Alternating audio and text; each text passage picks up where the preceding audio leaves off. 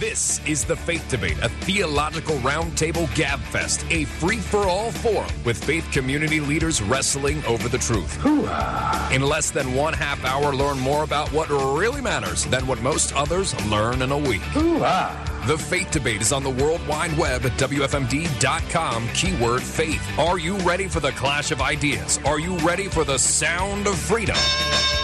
Let's get ready to rumble in this corner, weighing in with a Master of Divinity from Reformed Theological Seminary, the Faith Debate Master of Ceremonies. Oh, yeah. Troy Skinner. Thank you for listening again on another Sunday morning. Welcome to August, by the way, as you hear this. As I'm recording this, we're still in kind of lockdown protocols, and so if you've been listening in recent weeks, you've you know we're doing the lockdown tapes, the lost lockdown tapes.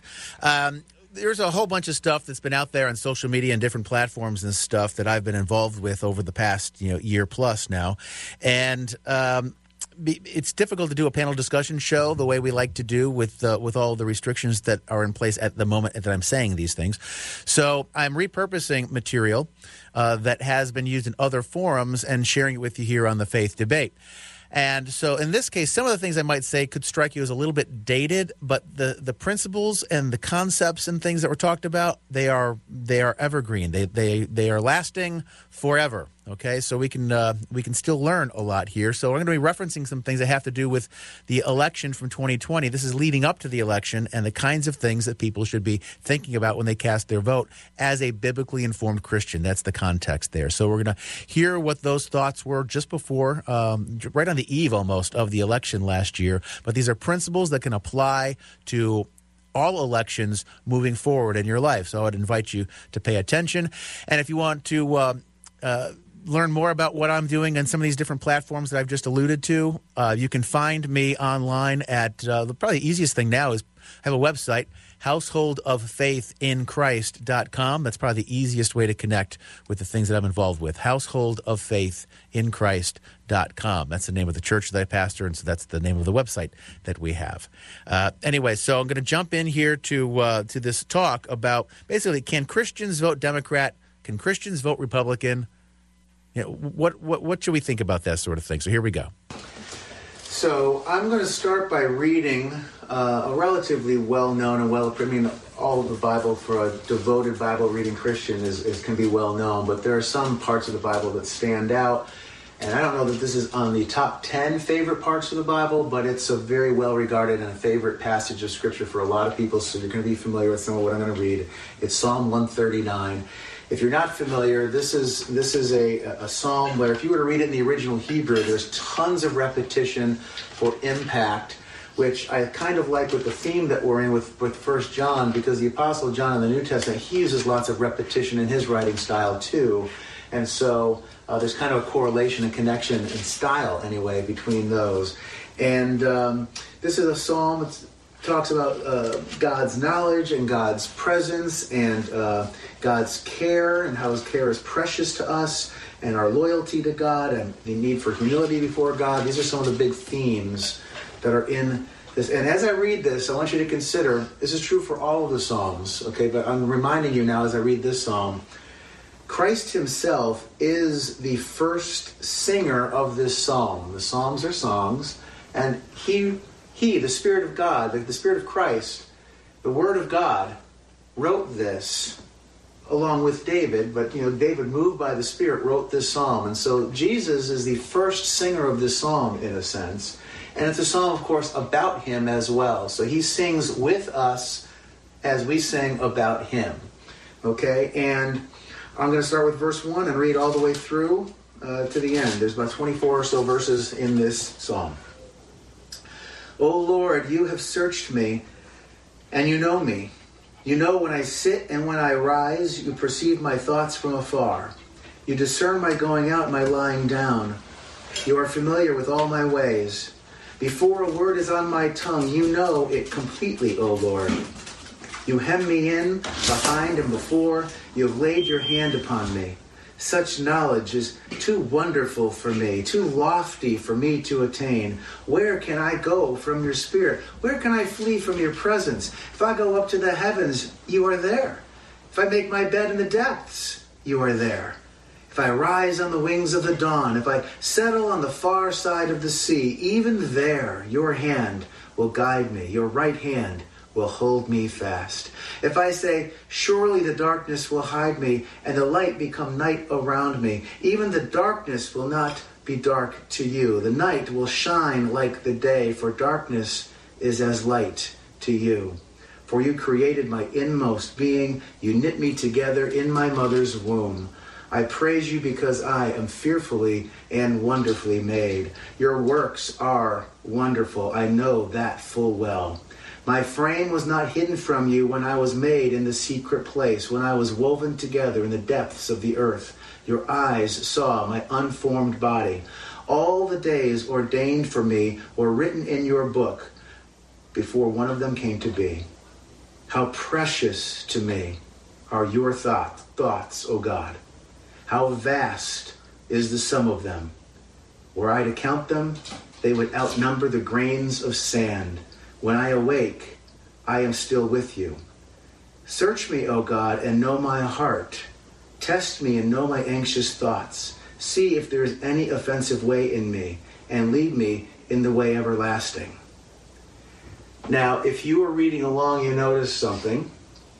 If you were, weren't reading along, you might not have noticed anything at all. You're like, yeah, I kind of know that psalm and the talk about the fearfully and wonderfully made. It's a common passage. is cited in abortion uh, discussions and that sort of thing. Like, yeah, Psalm 139. I love that psalm. Well, if you weren't reading along, you probably, if I were hearing this and I wasn't reading along, I might not have noticed it. I'm not rebuking you if you didn't notice this. But if you're really, really, if you've committed this psalm to memory, some people have, you notice that I skipped over four verses. I skipped over verses 19 through 22. And so the reason I did that is the other verses, 24 verses here, I skipped over four of them. 18 of these verses are this beautiful, passionate, loving, touchy feely, God's so good, and and I feel the comfort of that and I'm committed to uh, to living my life in such a way that expresses that sort of heartfelt attitude out of gratitude, and that's all good, and that's all true. The problem is it's not sufficient.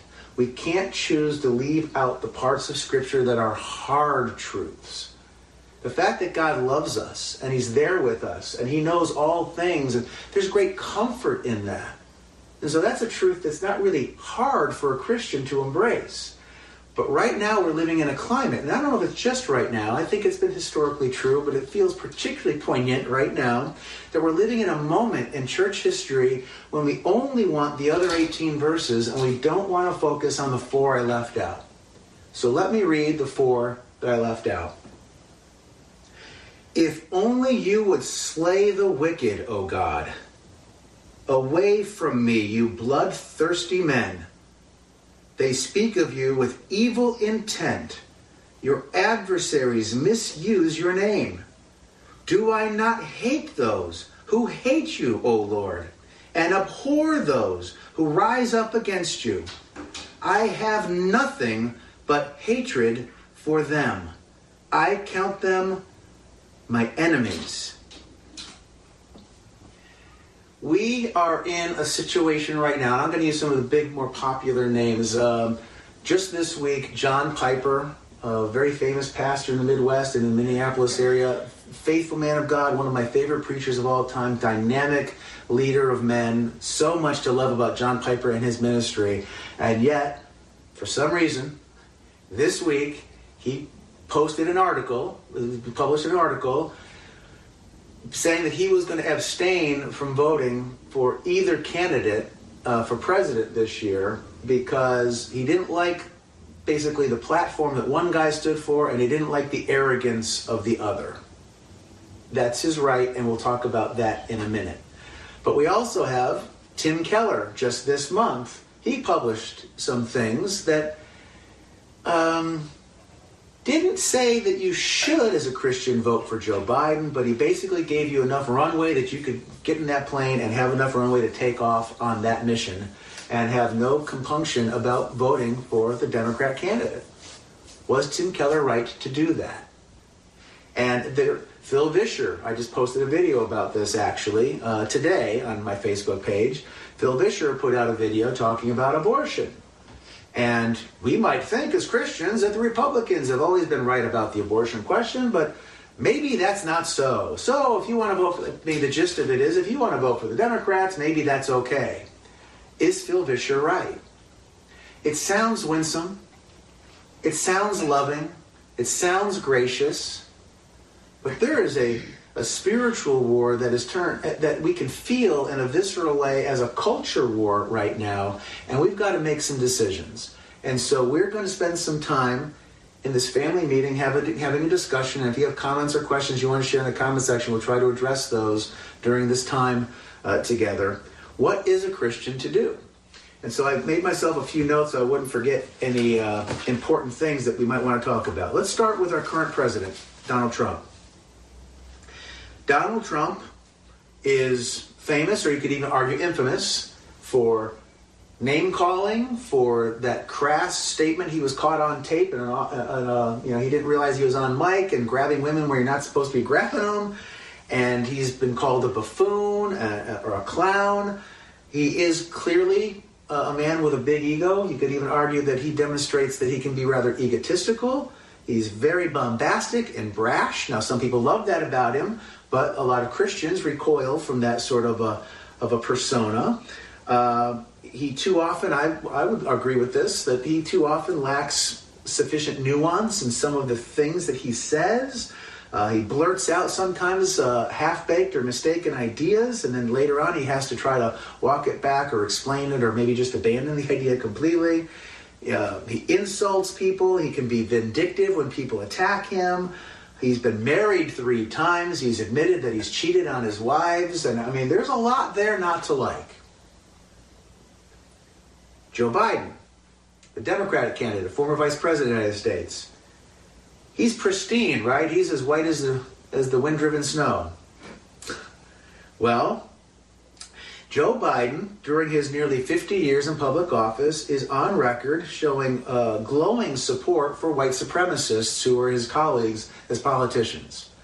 Joe Biden has this creepy habit, it would seem, of sniffing women's hair and touching little girls in odd, inappropriate ways. Uh, he has demonstrated, particularly this year, we've seen it a lot, a volatile, unpredictable temper uh, he's gotten into arguments with people that he's trying to persuade them to vote for him, and yet he practically challenges them in fistfights. He called a woman a dog-faced pony soldier. uh, and uh, you know now we have all these stories with reasons to believe that he abused his power as vice president, and that he has allowed, or perhaps even enabled, uh, relatives of his to profit uh, as he served in high public office, and that that profit might have come at the expense of the taxpayers. So he's got problems. Neither man is perfect. If you're going to say we can only vote for somebody who's got perfect, impeccable character or something very close to it, you might have to agree with John Piper and say, I'm not going to vote for either one of these guys. Now, if you're going to say, well, Trump's worse than Biden, well, maybe on style because Joe Biden's style is a little more palatable based on our cultural norms. And so we could we as Christians would have to grant that to somebody who wants to make that point. But is that what this is about? Let's say okay, we have to admit at some level Joe Biden is is kind of a jerk, right? I mean in, a, in the debate he referred to the sitting president of the United States as a clown and a liar. Uh, totally diminishing the, the, the the office of the president on an international stage because the whole world is watching that debate. So that's not an indication of a strong character. But let's just say that on the whole, Joe Biden is only half the jerk that Donald Trump is. Donald Trump is twice the jerk, three times the jerk that Joe Biden is, okay? Um, whatever. Let's say for the sake of argument that that's true. Is that what Christians primarily should be thinking about and worrying about? Now, if the character is so bad that it precludes someone from being even considered for the president, you can have knockout blows. If somebody is so heinous and so evil and so bad, you say, you know what, I don't care what they stand for, their character is so bad, they can't be president. And I would argue, as bad as the record for Joe Biden and as bad as the record for Donald Trump might be, I think both of them uh, pass that test. They don't get an A. I'm not sure they get a B. but they pass the test. I think that they have a right to be on the ballot and people have a right to consider them for president. So, what are we to do? What are we to do? In this particular case, it's true every year, but in this particular case, I would argue more than ever, we're not voting for men, we're voting for ideas. We're voting for policies. We are voting for the trajectory and the future of this nation and the ability for Christians to express themselves freely in their worship and to try to advance positive change for the culture from a biblical perspective. Which platform of ideas and policies and which track record of the men who are involved is going to best help us to do that? And I'm going to I'm going to show my hand right now and I'm going to anger a lot of people. You're probably already sensing where I'm going, but I'm going to anger some people and I would just ask you to hang in there and understand why I'm going to say what I'm right now going to say. Someone who is a Christ follower does not have to vote for Donald Trump. But someone who is a Christ follower cannot vote for anybody on the Democratic ticket. Anybody involved with the Democratic Party, you can't. That's offensive, I know. To some people watching this, hearing my voice, that's offensive let's walk through why I say that's the case from the Bible. Because that's all we really need to be caring about as Christians. What does God say? What would the Bible instruct us to do? It's not about our mere opinion, and what's it's, it's trying to best determine what is God's opinion. So, we have one candidate who favors higher taxes, and by this I mean taking money by force from one person so that you can give it to another person. One candidate advocates for more government regulation, which, believe it or not, it hurts the working poor. It limits the number of jobs available for the working poor. One takes positions for a weaker military, open borders, which puts all of the citizenry at risk. One believes in a living constitution, which, which means that the words on the page don't mean what the words on the page mean. One is for extended abortion rights, quote unquote, which gives sanction to the painful slaughter of innocent babies. And one also agrees with restrictions on freedom of religion, the freedom to assemble and to worship as the Bible would instruct, and also has hostility towards Israel, and these are things that Christians should not abide those half a dozen or so, whatever it was I just listed, all of those would be the position of the Democratic Party. Christians cannot support those policies.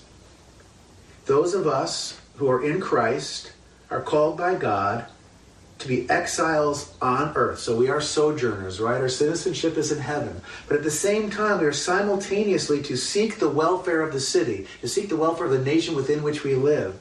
And so are those policies the kinds of things that are going to bring welfare to the city? The Bible tells us no. And we don't want to get caught in the uh, absolute mindset of being single issue voters. However, I once worked for a man who was one of my better bosses and he talked about his hiring practices and he was a big believer in hiring the right person for the right role and he didn't worry as much about their resume you know their skill set. He felt you can teach somebody skills you can give them experience but you want to identify their talent and if they have the right amount of talent for the right job that you have open you hire them. The person who has the most talent for the job is who you hire hands down no questions asked except if there was what he called a knockout blow so you can have somebody that on the talent scale, I don't know, one, one, one to 10 talent scale, their talent level for the job you're looking to fill is a nine and somebody else is a six. You're clearly going to hire the nine, right?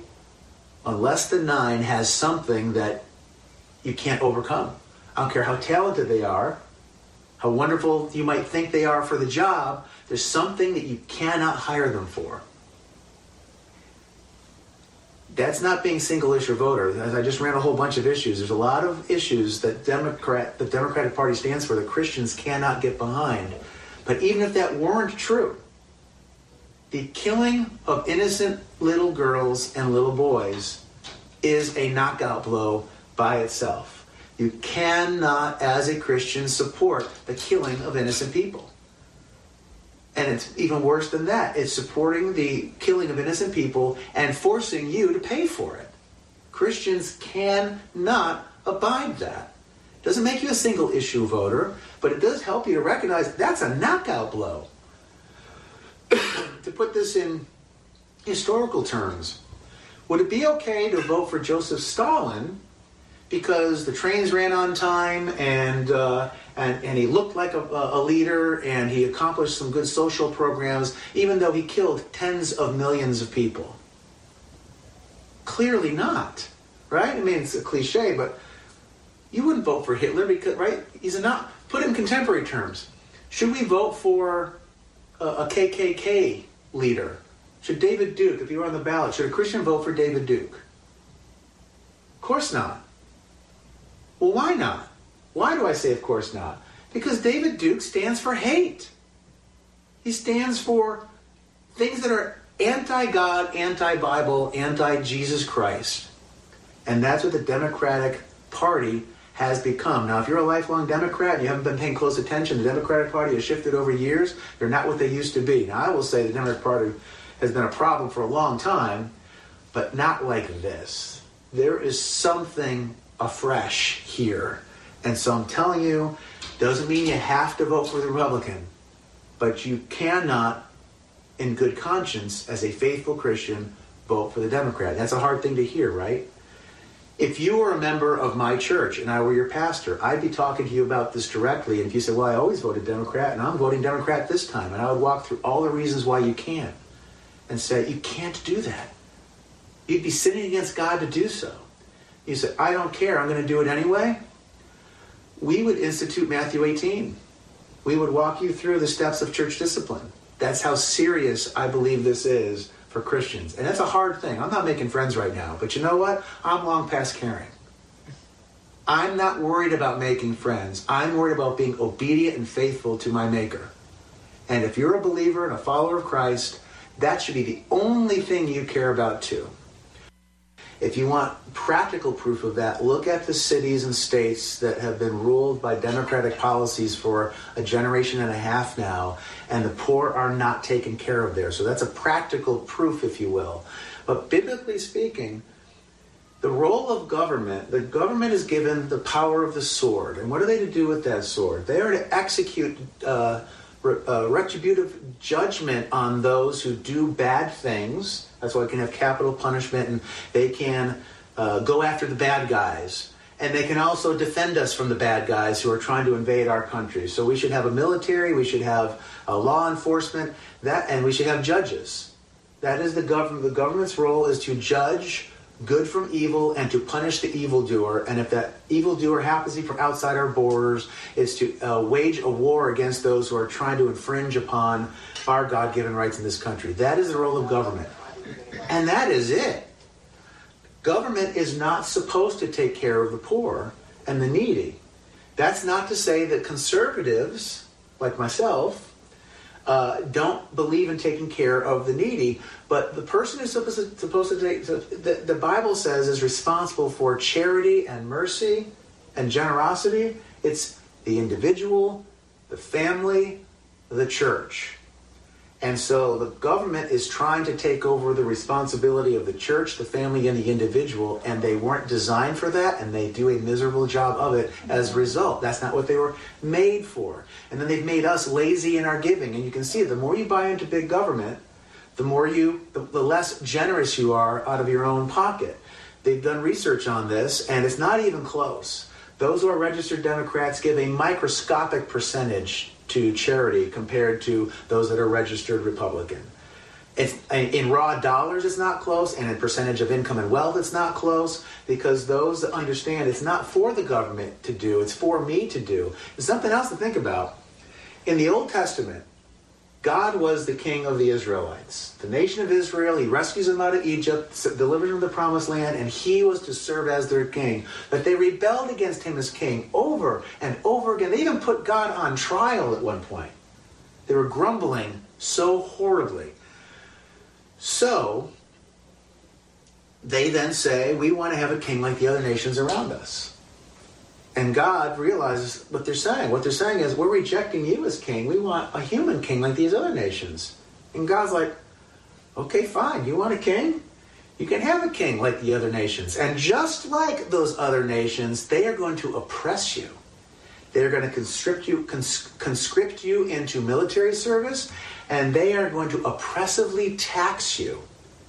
They're going to be so oppressive in their taxation that they're going to put themselves in my place and they're going to tax you as much as I ask of you.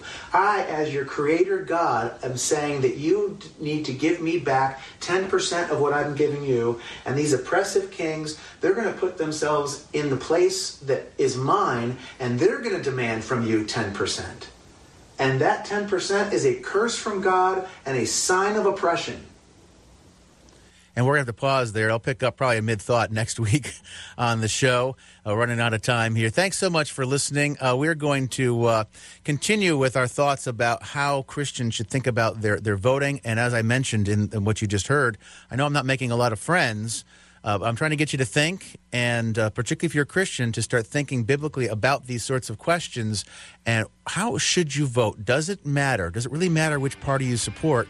And as you've heard, I'm arguing that it does very much so matter. So at least be thinking about it and be challenged uh, by these sorts of things and understand that if you have a different opinion, I don't hate you.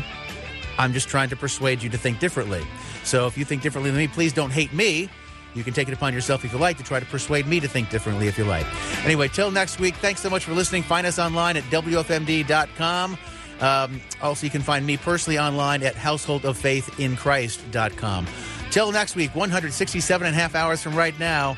Thanks for listening and God bless.